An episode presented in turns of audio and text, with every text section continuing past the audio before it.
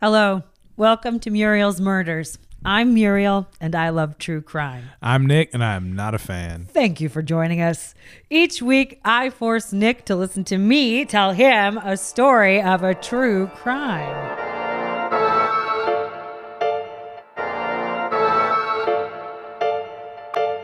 This week, we are going to New South Wales in Australia All right. to talk about freaky scientists, radical 1960s intellectuals, and the mysterious deaths of Dr. Gilbert Bogle and Margaret Chandler. So this week, I read the mm-hmm. most incredible book by Peter Butt called Dr. Bogle and Mrs. Chandler The Confession. This is an updated version of a previously released book. It's a quick read, only about 200 pages. It's mm-hmm. totally fantastic. Can't recommend it enough. Weren't you kind of saying it's hard to find? Also, like you It were was able hard to for me dig to it find, up. but I honestly have a very small brain. So sometimes I'm like, this is impossible. And then I realize I'm sp- like spelling confession wrong, you know? So Okay, so it's it's it's out in it's circulation. in the world. But what were you? You were bragging about something. Oh, there's not very many American podcasts that covered this story. No, as far as I Uh-huh. could tell, there's a, a few Australian podcasts that look great that have covered it. Mm-hmm. Yeah. And I think it's a huge New South Wales story. It's Yeah. just this epic unsolved mystery for a long time. Yeah, And it was the, like a, you know, this crime of the century. But I had never heard of it. And I have never heard a podcast cover it in the States. So I'm super excited to tell you about it. I love it, man. We're bringing something fresh to a new set of ears. You know, just doing doing the good work out here. Oh my goodness. Nicholas.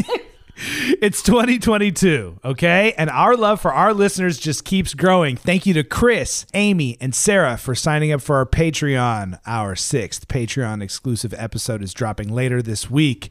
And for five bucks a month, you can unlock those episodes plus our four vintage Muriel's Murders we recorded as an experiment back in 2020.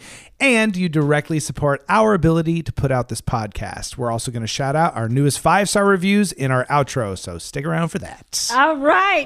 Okay, everybody. This is a true story involving murder, violence, drugs, adult themes, etc. So if any of you listeners are like Nick and you don't want to hear about those kind of things, please consider listening to a different podcast. Plus, we'll probably do a little cursing and joking, so if you're sensitive to that, please tune us out. All right, Nikki, are you ready to hear this story? No! Okay, let's get started.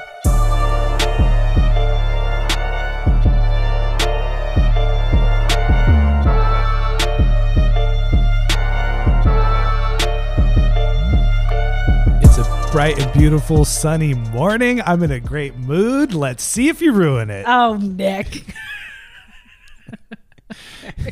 Hit me with your best shot. I'm all, right, ears. Here we go. Mm-hmm. So, this story takes place in the Australian state of New South Wales, just outside of the coastal city of Sydney, which is the capital of New South Wales and the most populated city in the country. Yeah, they have a fancy building. I, I know about Sydney, kind of. Okay, great. Well, I'm just, you know, making sure because Yeah, sometimes the I don't know what you know and what you don't know. you know? Okay. Yeah. All right.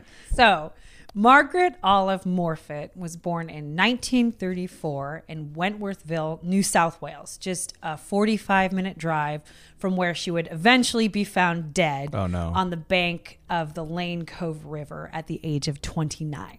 Ooh, Young. At the time, Australia and the rest of the world was at the mm-hmm. tail end of the Great Depression. That sparked a ton of political change all over the world. In Sydney, in particular, there was a hotbed for political change and civil unrest. Uh-huh. In 1934, when Margaret was born, the more left leaning faction of the ruling Labour Party in Australia was expelled from the party. So the most left leaning people splintered off and formed the New South Wales Labour Party. Uh-huh. So things in New South Wales were really radical at the time, right? God, I'm so dumb. I only think of the Great Depression as being an American thing. Yeah, it's a global thing. Yeah, I'm just like, yeah, you know, when America had it rough. I didn't even. Th- that's how. That's how small my education is. well, that's like why I sometimes explain it Right, because yeah. that's how small my education is Yeah. sometimes. So I'll be saying some dumb stuff if I don't. I go, oh, I'm gonna double check that. I'm gonna be real right now too, Yeah. to be totally, totally real. Uh huh. I definitely had to Google what is New South Wales because I didn't know if it was like a a state or like a region. You Uh-huh. I know, wouldn't even know it was Australia. If you said, "Oh, where's New South Wales?" I'd think, I don't know. Wales. Wales? yeah. So Where's Wales? I don't know. The ocean? you know? Those animals that give me nightmares. That's why I'm just like, here's a recap. I'm just going to say, probably most people know that. Definitely our Australian listeners know, but I'm American. I went to public school, man. Yeah, Okay, we're going to keep going. Also, tons of Americans don't know that, I don't know, Wisconsin is a state or something. Like maybe people in Australia are like, yeah, I don't know that either. yeah. Okay, great. So, I don't think so. Okay. okay. So, anyway, when Margaret was born, right, things were getting kind of freaky in New South Wales. But Mm-hmm. Margaret was born into a more sedate, traditional world. Her parents were financially stable during the Depression. Her dad was a textile executive. They lived out in the suburbs. Mm-hmm. And Margaret was educated at Presbyterian Ladies College. And then she went on to train as a nurse. So she was well educated, grew up in a in a softer environment, right then. Right. She was kind of unscathed by the poverty around her. Yeah, or I don't know how it played out in New South Wales if it was the same as the Great Depression in the US, but I think Uh huh. she was a lady. right? Okay. All right. so but some of that freaky New South Wales vibe definitely seeped in somehow, What do right? you mean by freaky? You keep saying freaky. You're just like, oh, it's a labor movement. You're like, it was really freaky. What are you talking there's about? There's a lot of uh, we'll get into some of what was Uh-huh. happening but it was just a cool moment in history right Uh-huh. so think more bohemian beatnik um, emergence New of this early thing yeah Uh-huh. in All a right. pretty conservative area Okay. you know and you've the sydney university is at the center epicenter of all of this stuff so there's just like a lot of stuff bubbling up right Well, people use the word freaky in so many different ways. You can be like a scary thing, you know, like a ghoul, or maybe someone twerking because they're getting freak nasty. And you're so nerdy, I have no idea which well, I'm to use you're it in coming- lots of ways, but I like that word, so I'll keep using it. I don't need your judgment.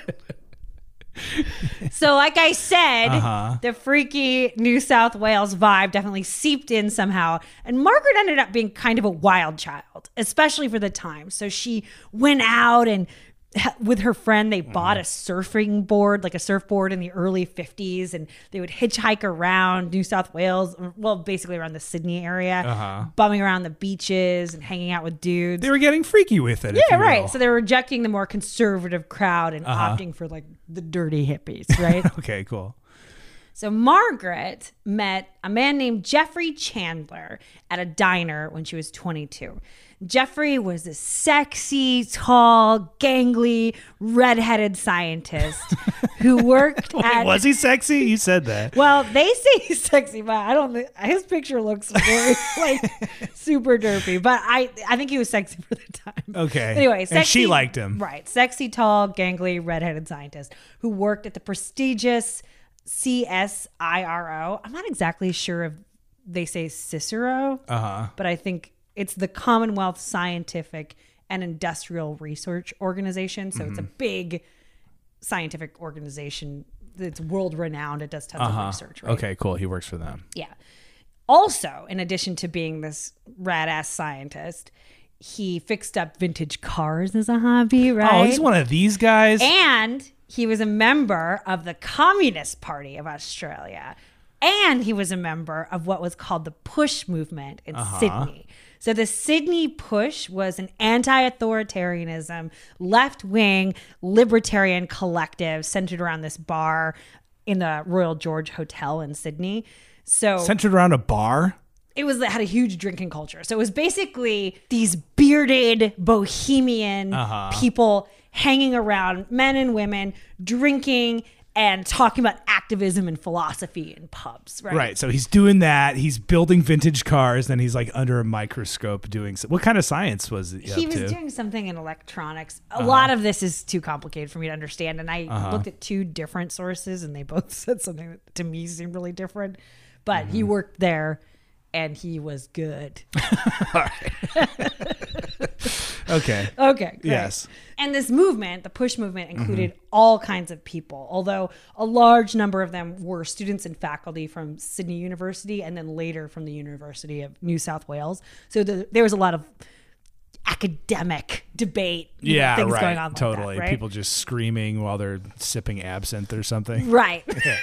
so Margaret was totally into Jeffrey in a big soulmate way. Uh-huh. They became exclusive really quickly, and she was pregnant within the year. Uh-huh. They were having free love and hippie kisses and all that.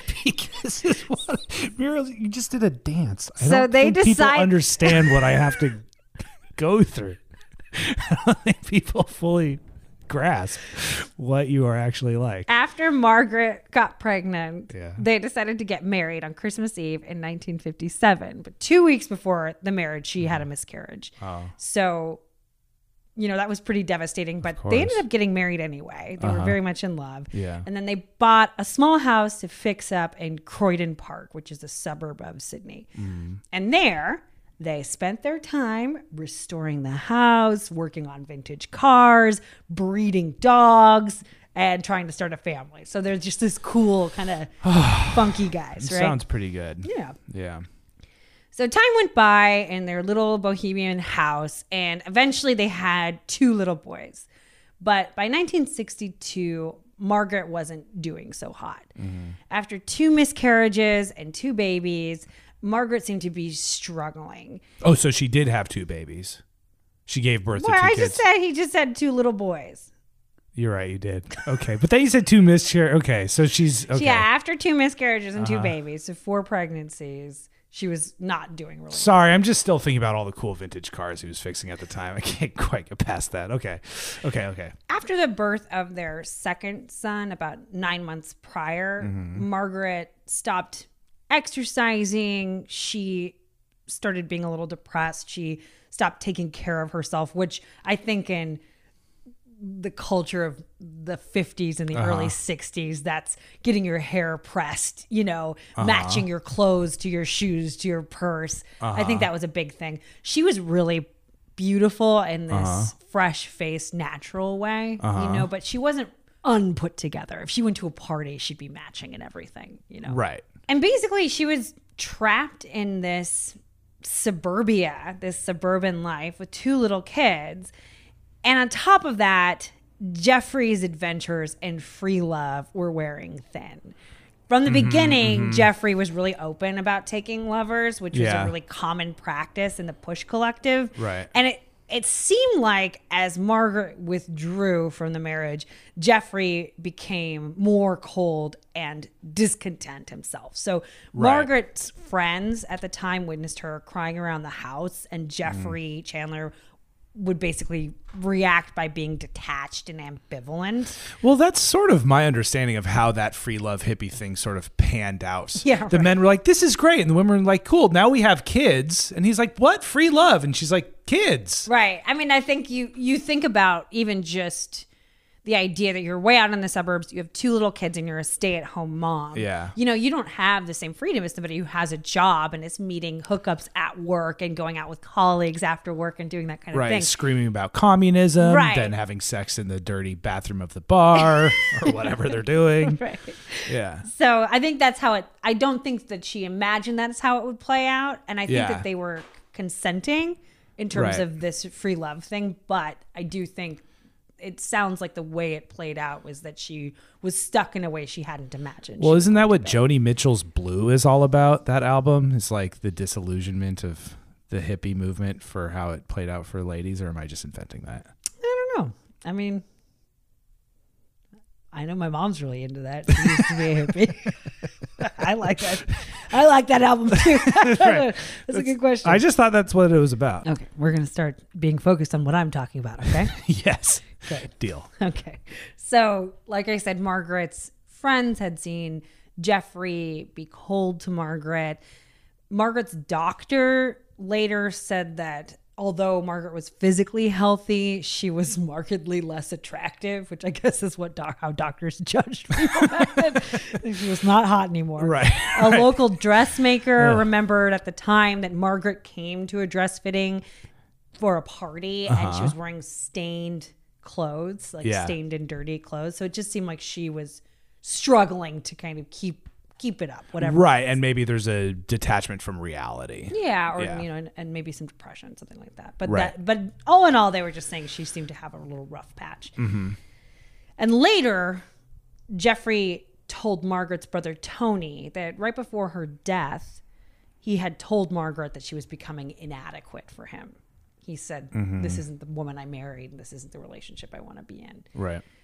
On New Year's Eve, 1962, the same year, Margaret and Jeffrey Chandler walked into a party late and underdressed. So Ken and Ruth Nash held their New Year's Eve party every year without fail. The Nash party was strictly invite only, usually around 20 people. Mm-hmm. And it was designed to create the perfect balance of diverse guests. So he would invite musicians, artists, scientists, surgeons, etc., right? Uh-huh. And this is how the party was. So everyone who was attending was required to bring a piece of art that they had made themselves to show at the beginning of the party to kick off a night of intellectually stimulating Oh, conversation. it sounds exhausting. Everyone had to wear a name tag, Yeah. and the party was largely alcohol free. so, a regular fixture at these parties was Uh-huh. a man named Dr. Gilbert Stanley Bogle. The 39 year old was this rock star physicist working for the CSIRO on masers, right?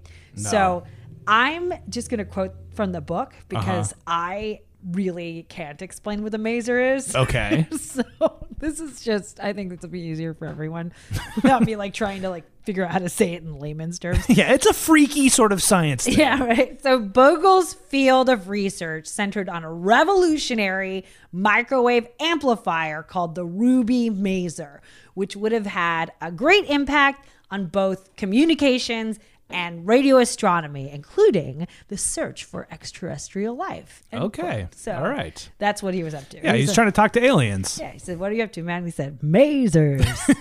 okay. And Dr. Bogle was a renaissance man, right? Uh-huh. He sang in a choir, he played several sports, he played the clarinets, he liked to sing and dance and paint. And he was actually all around a really well liked, popular guy. Sure, he was. Yeah, he had a degree in philosophy from Oxford University. He was a Rhodes Scholar. He was just this pretty, you know, high achieving dude. Sure. Now, he had recently given notice at CSIRO. He had accepted a job with the world famous Bell Laboratories in the US. Mm-hmm. So he was getting ready to leave, but he had been working at the laboratories for a while in Sydney. Okay.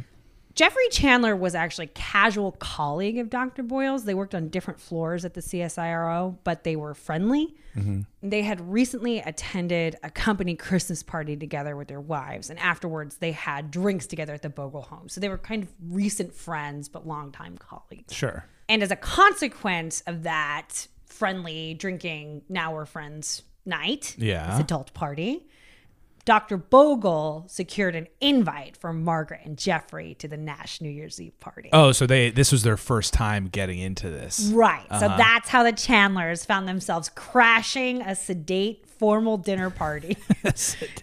Margaret in a simple white summer dress, right, printed with tiny roses, Yeah. and Jeffrey legit in flip flop sandals and a short sleeve shirt. Everyone else was wearing cocktail Right. dresses and full ass suits. they right? show up with their like popsicle sticks houses. They're like, hey, I made this art. Right, because remember, it's I don't even think they brought art. They were just like, "Hey, man!"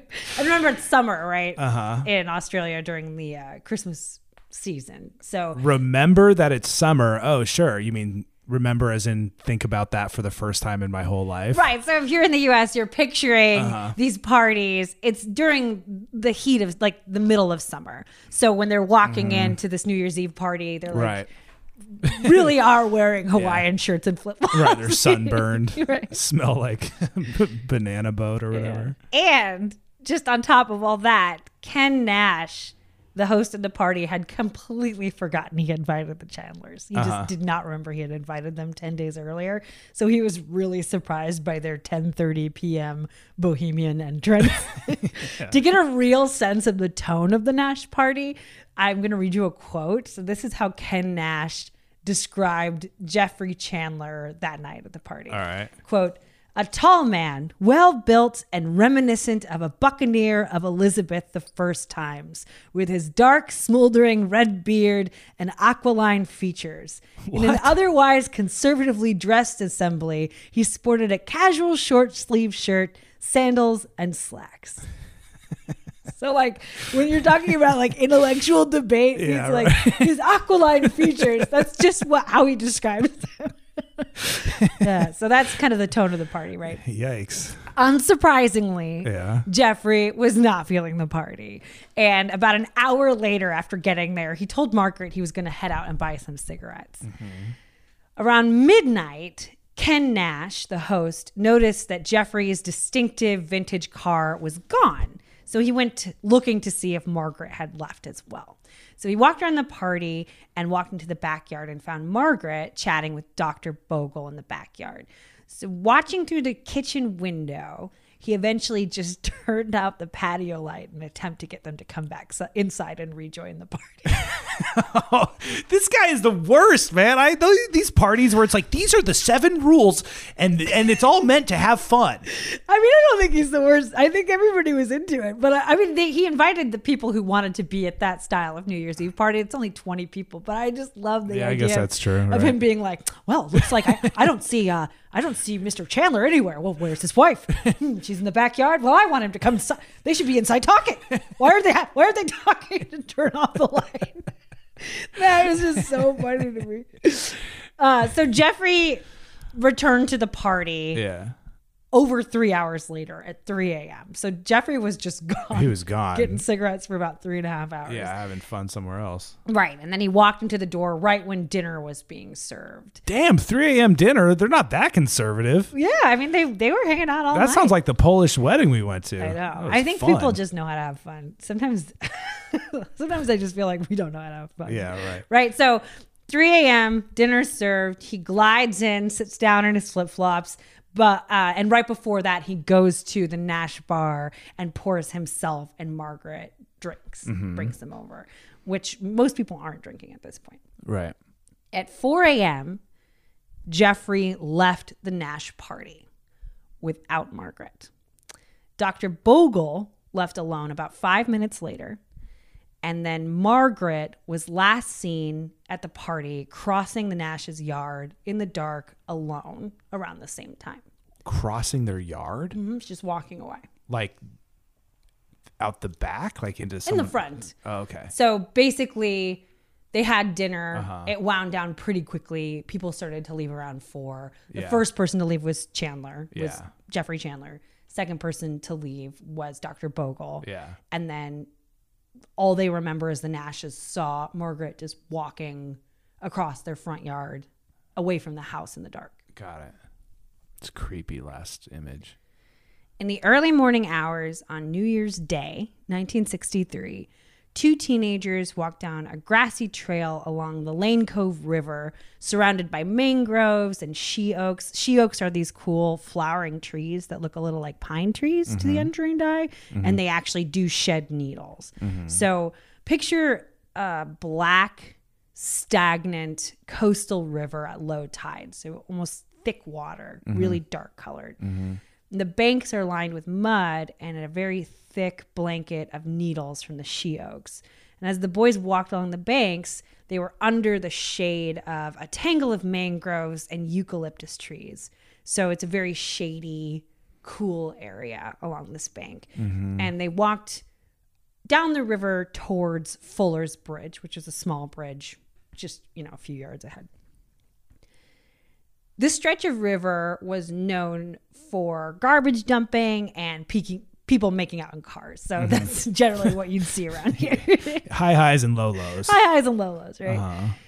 And although it was the middle of the summer in New South Wales, it had been unseasonably cold. So the mist from the night before was still evaporating in the sun. You're doing such a good job. Well, I wrote this, man. I know. I wrote it for you. You freaking nail you're nailing it. I hate what's gonna happen, obviously. All right.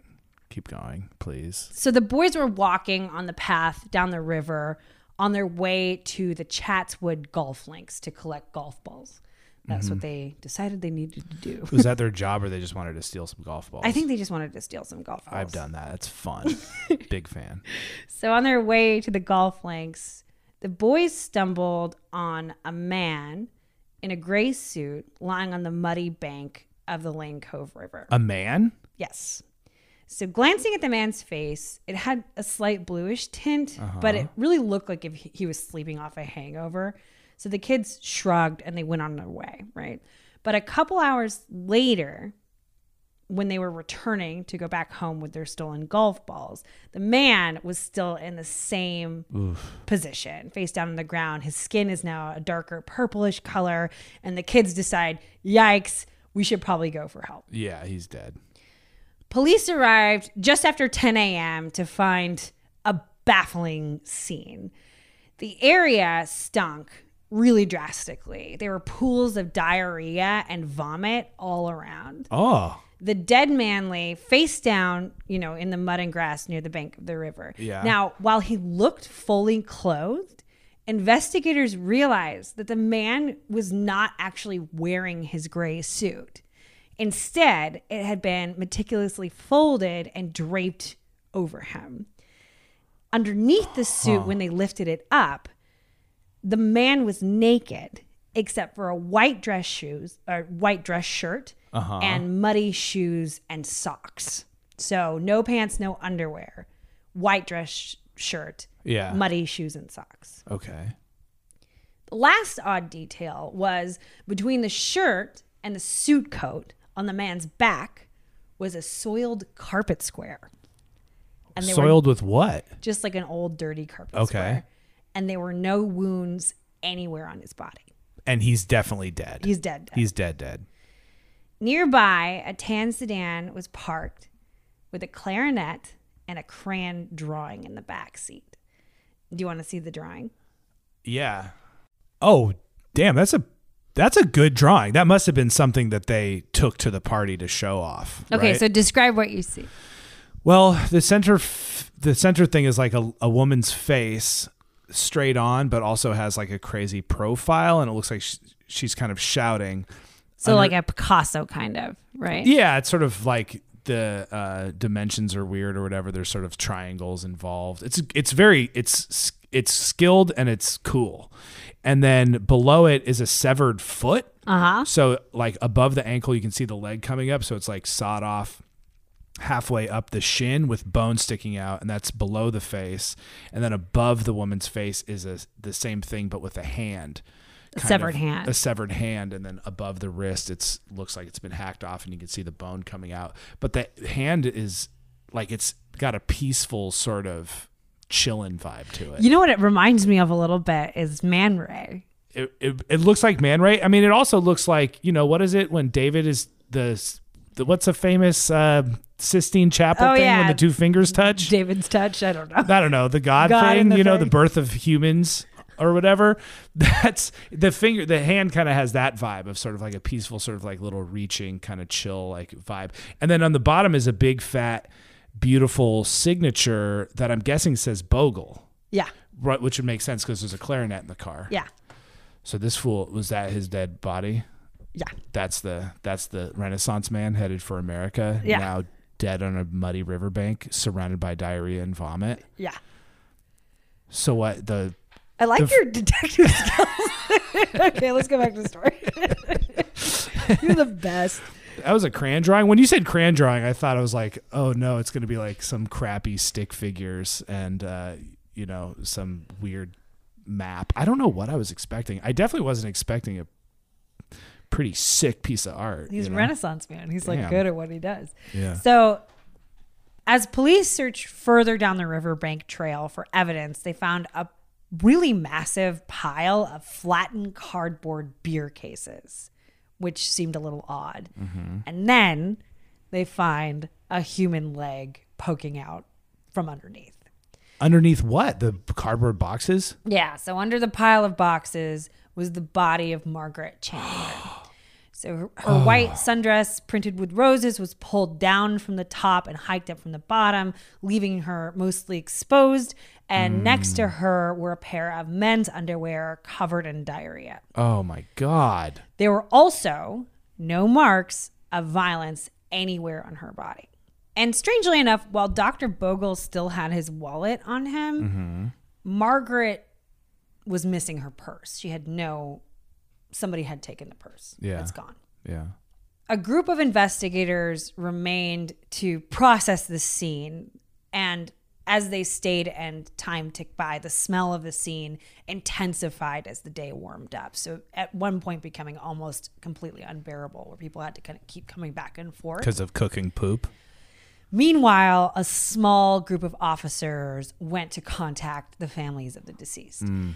So Vivian Bogle had been up since 5 a.m. after she realized her husband hadn't returned home after the Nash party. At her beautiful suburban home in Turramurra, surrounded by her four children, mm-hmm. police told te- tearful Vivian that her husband was found dead at the Lane Cove River. What a nightmare. Jeffrey Chandler, however, had a very different reaction. Mm. When police knocked on his door around 1 p.m., he answered, hungover, groggily carrying his infant son. Investigators asked him point blank, Do you know where your wife is? Yeah. And he pretty much just flatly looked at them and said, I have no idea. Yeah. I don't know where she is, which they found to be very, very odd. Not, I'm worried about her. Not, Right. I've been calling the police. Right. Not, she's with her friend, but like, I have no idea. Right. We got into a big fight last night and separated ways at this party. Nothing. Right. Kind of stonewalled them. Uh huh. So the police took Jeffrey and the two children into custody. They took them up to the station. Mm-hmm. After separating Jeffrey from his children, police interrogated him. And this is Jeffrey Chandler's story. All right.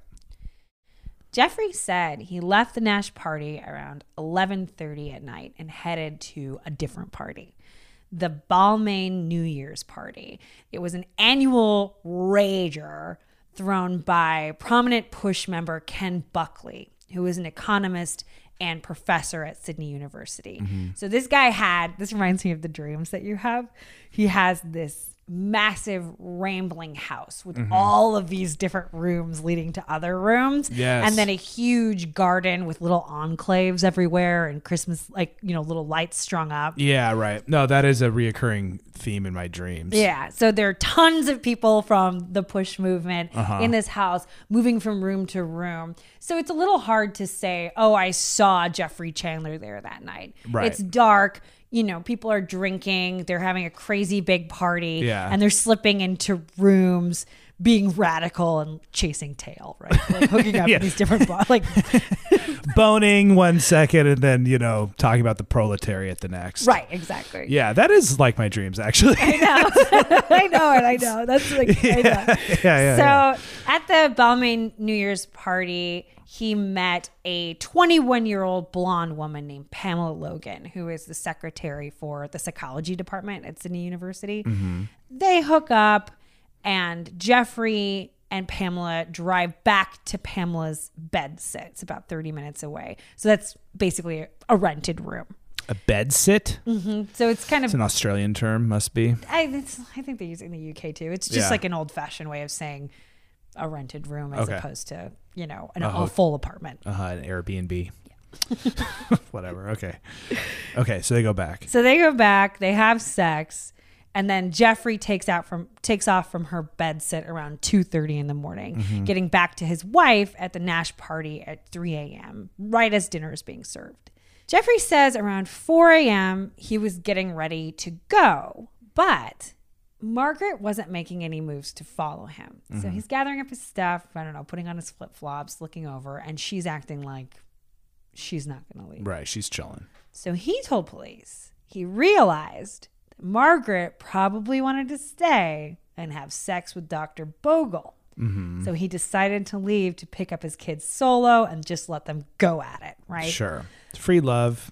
It's not. We don't handcuff around here. Right. Go for it. According to Jeffrey, Margaret had actually taken a lover in the past, and he always encouraged it. He believed in free love all the way and was always happy when Margaret jumped on board. So, as far as I can tell, Jeffrey had lots of sex and free Right. love, and Margaret is on record as maybe doing that once or twice. And they were all kind of arranged by Jeffrey in the sense that mm-hmm, mm-hmm. Margaret said, I think that guy is cute. Right. And then he went to the colleague and said, Hey, if you want to hook up with my wife, that's fine. Yeah, and please do so I can feel better about sleeping with everyone. yeah, maybe. I don't know. I- That can be your judgment. yeah.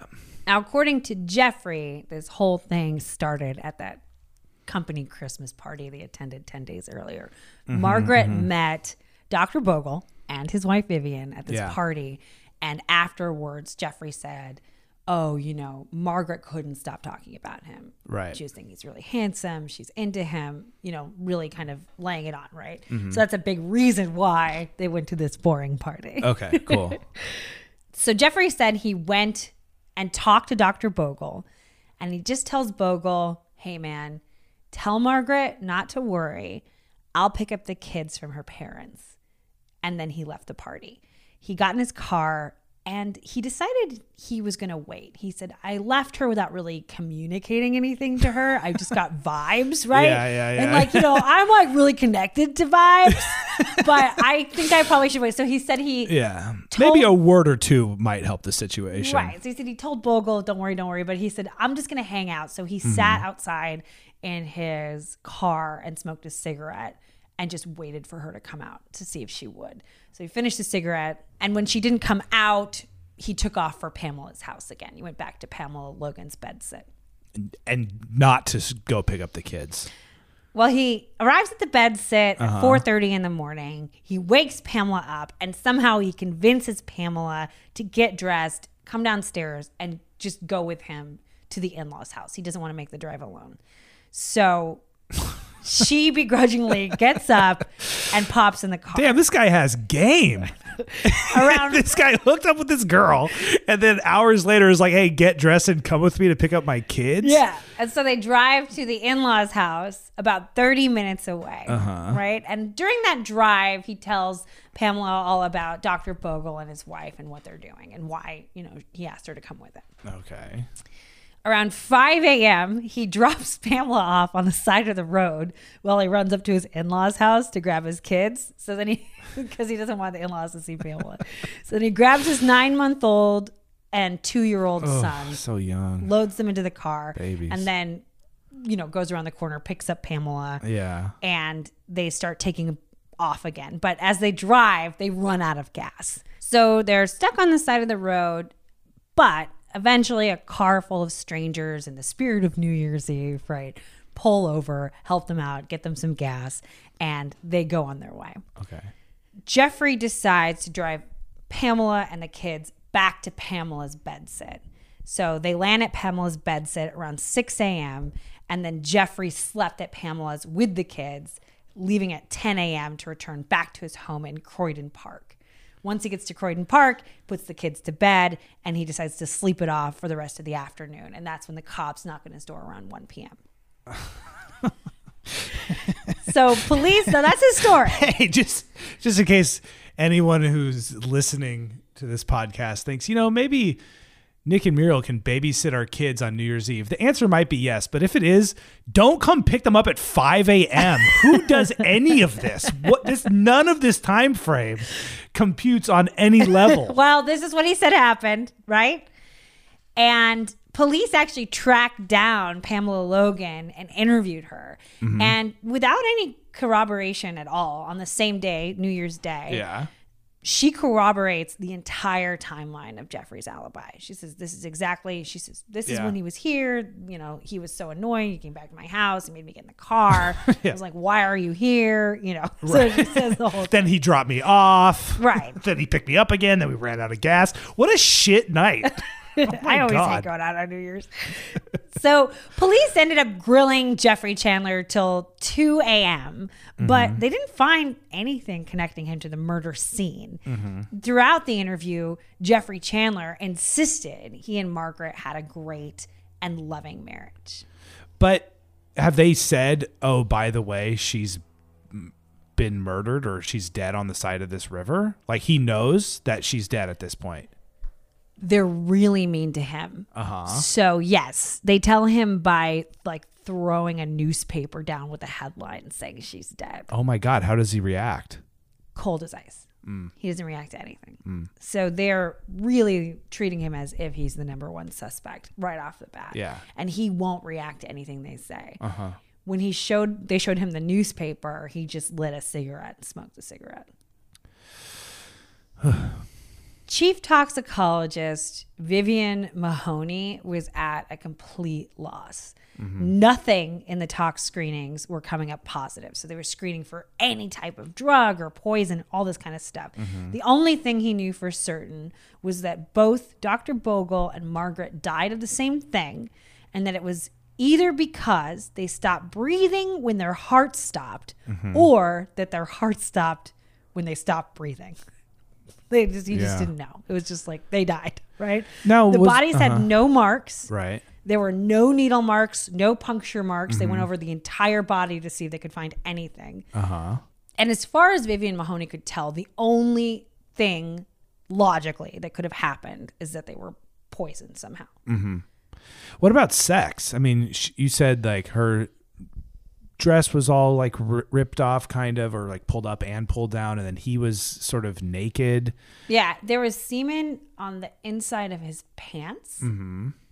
and on the inside of his underwear. Mm-hmm. But they had not had sex to completion. he might have he might have came a little early Something perhaps happened. and We sh- don't know. We don't know. and she she uh and her body looks like she wasn't abused or No, there was no no violence whatsoever on the Yeah. body. Yeah. So based on this, the police went with poisoning as their lead theory.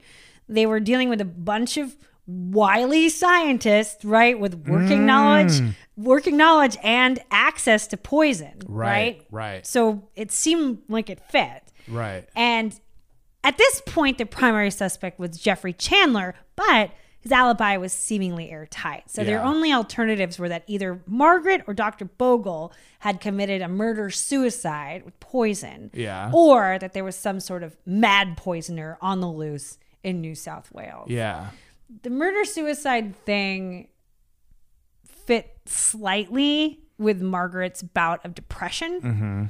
But at the same time, when she met Dr. Bogle, she seemed to really light up. People were saying around that Christmas season, Mm-hmm. Yeah. she seemed to kind of rebound and she seemed a lot happier. oh so other people's stories sort of matched with what the husband was saying Right. Is that she Mm-hmm. seemed depressed, but then she seemed better better Mm-hmm. basically between Christmas and New Year's. In terms of Dr. Bogle, it's you know, he had just taken this job at Bell Laboratories that was really a big deal and it seemed like his life was just going gangbusters, right? So it it didn't really fit the murder suicide thing, but that was a theory. right After the deaths of Margaret and Dr. Bogle, Jeffrey Chandler went into hiding. He grabbed his kids, he dropped them back off at Margaret's parents' house, and then he couch surfed around every few days, switching houses between friends and members of the Push Collective. He would ride to work lying flat in the back seat of a friend's car to avoid reporters. Like basically, oh okay so he's hiding from the press yeah, he's hiding from the press. He doesn't want to talk to the press. He's climbing up. Hmm. i mean i can appreciate that But he didn't escape paparazzi completely. Mm-hmm. And one day, a few months after the deaths, Jeffrey was photographed in a restaurant with Pamela Logan, mm-hmm. the woman he had supposedly just met on New Year's Eve at the Balmain party. Turns out he had lied to police about how long he'd been seeing Pam Logan. Mm-hmm. They had been seeing each other for close to a year. And not only that, police found that seven months prior to the death of his wife, Jeffrey took Pamela Logan to a hospital. They were on record at a local hospital for an appointment that confirmed a pregnancy. Mm. Pam Logan and Jeffrey Chandler refused to say what had happened to the baby, but the hospital record definitely weakened Jeffrey Chandler's defense in the eyes of police. Unfortunately, though, this revelation didn't lead to any new information. Yeah. And in fact, Jeffrey drove such a distinctive vintage car that three separate witnesses all had recently come forward to confirm they saw his car at the exact times and places Chandler claimed to be on the night of his wife's death. What kind of car is this? I don't know. I don't know cars. I just You got a picture for me? You want to show me a crayon drawing, but you're not going to show me a sick vintage car that everyone can point out the as crayon cool? drawing is so much more interesting than the car. I want to see the car. No, you. I showed you a crayon drawing of a woman with severed hands and legs and two faces. Just focus on that. Without any real leads, you know, everyone was kind of going wild, right? Uh-huh, yeah. The investigation is seemingly stalling out. And people are looking for answers. The tabloids Yeah. in New South Wales and across Australia were really off a good one, right? Uh-huh. They started reporting. They reported lots of things. I'm not going to say everything they reported, Yeah. but one of the main stories was that they reported that masers are like lasers. Spoiler alert, they're not. Yeah. And that Bogle had committed a murder suicide with Margaret Chandler via Australian death ray. Just really did not happen. I think there's still conspiracy theories going on about lasers and shit to this day, right? People Yeah. love that. It's just like people are wilding out. well, was there any talk of them having actually made contact with aliens? No. Like any aliens? Conspiracy gonna tell us theories? that, okay. Uh, okay. Oh, who's a conspiracy theorist now? uh, but that's basically all that was going on. People were making crazy shit up. Uh-huh. 19 days into the investigation, police, police did report a breakthrough in the case. Uh-huh. The square of carpet found on Dr. Bogle's back was traced back to Dr. Bogle's trunk. So it was his own carpet square. Uh huh. But, you know, other than that, nothing new was coming up. And now I know I set the carpet square thing up to sound dumb, Uh-huh. but actually, the carpet square has a little significance. Around this time in the investigation, women started to come forward about how freaky Dr. Bogle, Uh huh. RIP, liked to do it in the woods on top of a carpet square. Okay. So that mystery was a little bit softened, right? Uh-huh, uh-huh. He was a known as a ladies' man. So here's an example. This is just a brief example of one of the witnesses who talked about Dr. Bogle and his Uh-huh. ladies. About seven months before his death, Dr. Bogle asked a woman out on a coffee date. They were hanging out in a park when a different woman drove by, saw him, slammed on her brakes, jumped out of the car, and ran up screaming and sobbing about how he had left her. So not only had Mm. not only was Bogle married with four kids, Yeah. and on a date with another woman, Yeah. he was also allegedly messing around on the screaming woman, right? Oh, so that wasn't even his wife. No, it's a different third woman. Uh, that was his friend with benefits, a woman named Margaret Fowler, who we'll talk about later. Okay. but All right. the screaming woman comes back into play. There's always a screaming woman running around. Okay, so basically, this is what we know so far. We mm-hmm. know that Jeffrey Chandler claims that he fully agreed for his wife to have consensual sex with Dr. Bogle. We know that Dr. Bogle had a reputation for getting freaky outside on top of a carpet square. Mm-hmm. One of the few forensic clues that the police were able to gather was that neither Margaret nor Dr. Bogle had their clothes forcibly removed. There were mm-hmm. no marks or tears to indicate that getting naked was not consensual. Okay. Uh-huh. So they had taken them Right. off. How far were the bodies apart? A, f- a, a little bit. I mean, it's uh-huh. meters. I think it was a, like, I don't know, Okay, 30 so- meters. So that's mm-hmm. Some Australian distance apart. Meters. I don't know. Okay. Okay. some distance, uh-huh. a, a, uh-huh. a distance apart. For sure. Okay. Far enough where the boys didn't even see her or the big pile of boxes. They, They just, just, saw, the him. Yeah, I think there was maybe not 30 meters. I can't remember, but it's, Okay. it was definitely they were far enough apart that you wouldn't connect them together. And police took a while to find her. Now, here's the deal: Mm-hmm. while con- police were confident that Dr. Bogle took his clothes off voluntarily, his pants and his suit coat, it would have been physically impossible for him to cover himself with the clothing the way it was found with it being folded and draped over him in this particular way. Mm-hmm. There's no way he could have covered himself. Mm-hmm.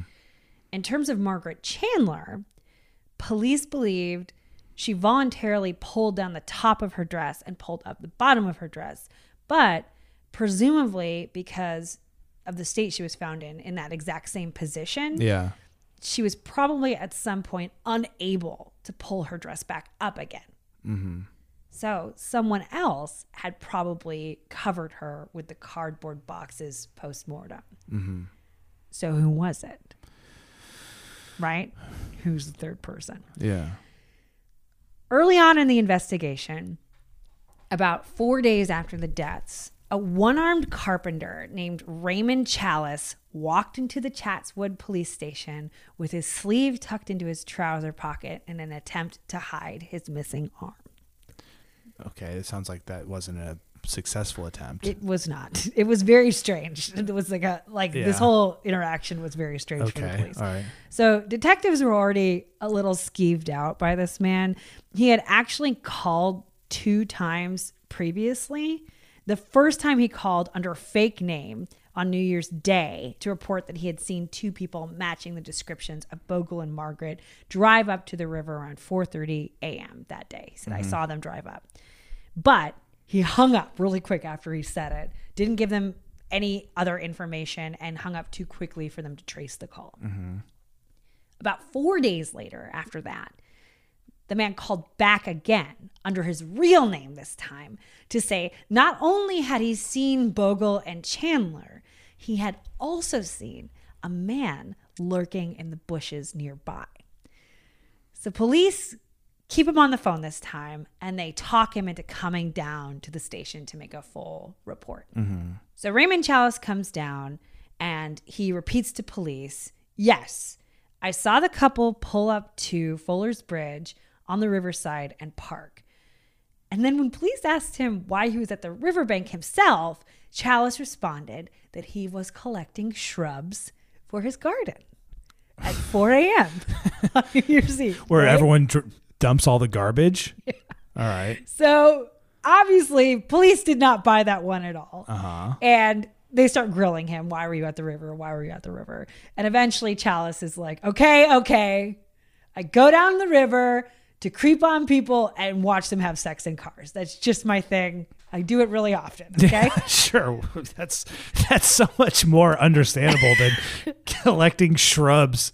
Well, isn't this a big muddy thing with all these pine needles falling on the ground? Are there footprints everywhere also? there's like it, there's an upper track and a lower track. It's like there's a river, uh-huh. and then they call it a bush track, which is the track that goes through the bushes, and that's where the bodies were found. Mm-hmm. And then the upper track is more by the roadside, mm-hmm. and so depending on where you're walking, you may Yeah. not actually be able to see the bank, Yeah. right? But there is a trail that walks through. That's where the boys, when they found the bodies, like we're walking down the trail. The trail opens up, and then you can see the bank, and then they saw the body along the bank.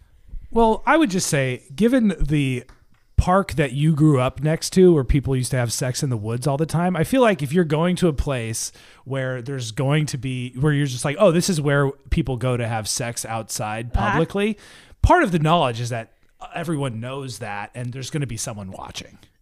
I think so. It's not like I mean, it's a weird thing, but I'm like, yeah, that happens all the time. Yeah, that Whatever. seems completely normal. And Bogle was like super into doing it outside. yeah, so he right. knew- He knew. He knew he was being watched. Anyway, Raymond Chalice said he was walking along trying to see what was up, right? Yeah. With anybody having sex by the river. And he sees Dr. Bogle drive up in the car and they make eye contact. And, you know, Raymond Chalice is like, okay, they're on to me. And mm-hmm. Bogle looks at him, he starts to say something, and then he just kind of drives a little further off and parks by the bridge. Okay. So now Raymond Chalice's cover is a little blown, right? Mm-hmm. He doesn't think he can really creep on them too hard. Right. So he decides to take off. And he says he never saw the couple again, dead or alive after that. And he said, and by the way, I am not the person who covered the bodies. Because at this point, they're asking, did you cover Right. with cardboard? Did you do anything? He said, I, I didn't do that. But Chalice says while he was walking down by the river, walking along the path back to his car, a very pretty man with long blonde hair jumped out of the bushes at him and mm-hmm. scared him. Mm-hmm. He said they stared at each other for a minute and then the man just walked away. So obviously Raymond Chalice was red flag city, right? Uh-huh. He lied about gathering shrubs. he seemed to be trying to hide his arm for some reason. Yeah. He's admitting to, you know, habitually creeping on people down by the river. And also, this is a small detail, but long hair was just really uncommon on men in New South Wales at the time. Mm-hmm. So the description of this bushman jumping out really seemed odd and off. It just wasn't, people just weren't wearing their hair like that. Okay. Ultimately, investigators decided there was no way Raymond Chalice could have folded and draped Dr. Bogle's suit with one arm. And they kind of dismissed the rest of the story as a fabrication. Man, I'm gonna call BS, man. I have some one armed friends and they can fold and drape some clothes. I That's- think there's a lot of like, it seemed like a very quick dismissal to me. Yeah. I mean, especially for that reason. yeah, right. Anyway, they move on. Three weeks later, they still don't have anything. So police put out a call to the public looking for anyone who might have seen a different car down by the river on the morning of New Year's Day. Mm-hmm. A local who lived by the river called into police to say they saw a green and white Ford sedan parked near the bridge in the early morning hours on New Year's Day. He Says I, I saw this car, it stood out to me, it was right there. When police released a description of the vehicle to the public, another man reluctantly came forward. Now, Edwin Harold Batiste was a butcher from nearby Hunter's Hill who trained greyhounds. And he would take his dogs in the early morning to run around the Chatswood golf links where the boys were mm-hmm. collecting balls. So Batiste said he got there a little bit after 4:30 in the morning and he saw Dr. Bogle's car. But the car was empty and he didn't see anyone nearby. He said he ran his dogs on the links and then went home, and that was that. Police were suspicious that, according to Batiste, the dogs didn't pick up any scent or react to the bodies lying near the mm-hmm. bridge. They thought that was very odd because they were very close to each other. Yeah. But at the end of the day, that's speculation. And mm-hmm. Batiste's statement really didn't add any extra information except to corroborate the timeline of the deaths with Chalice and other people, right? Is it just a coincidence that he is a dog breeder and they also bred dogs? Yeah, just a coincidence. So it seemed like there wasn't much information to go off of, so they didn't look into Batiste any further. Mm-hmm. By the end of April 1963, four months after the deaths, the investigation was completely cold. It would be decades of conspiracy theories and dead ends before author Peter Butt would develop a controversial theory that mm-hmm. I will talk about next week.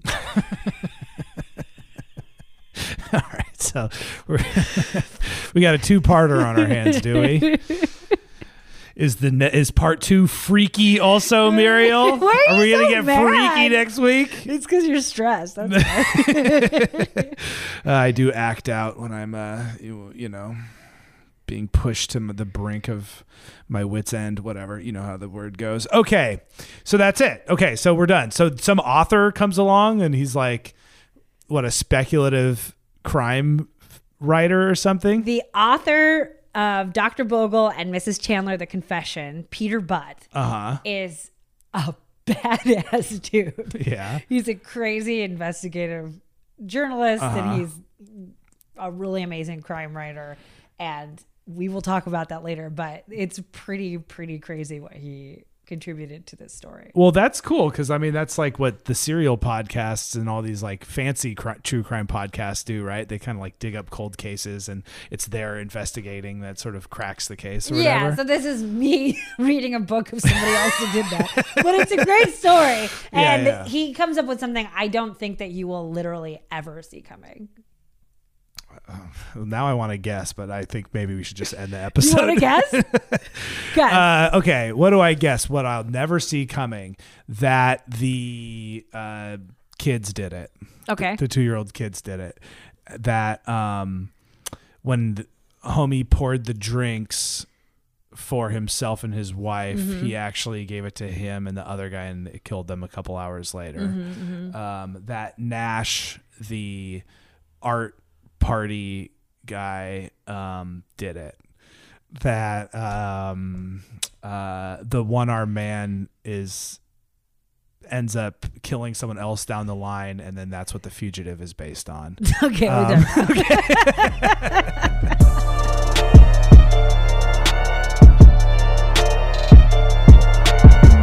love goes out to our newest five star reviews on Apple Podcast. We got M Reeves 830, Izzy from Desay, Oh Solo Mio, and Hannah of Marble Hornets. We read those reviews, and you all brought us a lot of joy to our hearts. Thank So you so much. Thank, you. And thank you to everyone for listening to, to Muriel's Murders. Muriel did all the research, and I did all the editing and post production. And this podcast was recorded in our living room. To help support the podcast and to unlock exclusive episodes, please sign up for our Patreon at www.patreon.com slash Muriel's Murders. This week we'll be releasing an episode Mm-hmm. with uh, some requests from our Patreons. Uh huh. And I don't even know this. I know. What? And also, um, one of our Patreon members gave me some really cool research that I'm going to share with y'all. Ooh, nice. Okay, It's so it's cracking cool. on Patreon. Yeah, Uh, it's also cracking on our social media. Find us at Muriel's Murders on Instagram, Twitter, YouTube, and TikTok. Our DMs are open. You can email us at murielsmurders at gmail.com. We love hearing from you. Please rate and review Muriel's Murders on Apple Podcasts. It really does help us grow. And if you're listening on Spotify, you can add this episode to a playlist of podcasts you think your friends would you should tune into. Or just share it, you know? Yeah, man, it's a great way to help us out. Our music is by Mario Castellini. Find him on Instagram at Castellini Beats. Thank you to Ryan and Ryan at Campfire Media. And if you want to hear Nick and Muriel just be hilarious, check out our. Sorry. Check out our non murder podcast. It's a comedy podcast. It's called Hell in Your 30s, wherever you get your podcast. All right, that's it. Bye. See you next week with part two.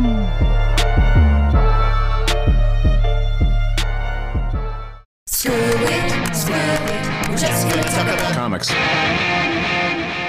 Do you like comic books? Do you like brothers? Do you like brothers talking about comic books? then this is the podcast for you. Screw it. We're just going to talk about comics. Will Hines and Kevin Hines, performers from the Upright Citizens Brigade Theater, and actual brothers talk about actual comic books they love, like Spider Man, The Fantastic Four, and many more. If you prefer your podcast to be about fictional people talking about fictional books, this isn't it. But otherwise, Screw it, we're just going to talk about comics from Campfire Media. Campfire.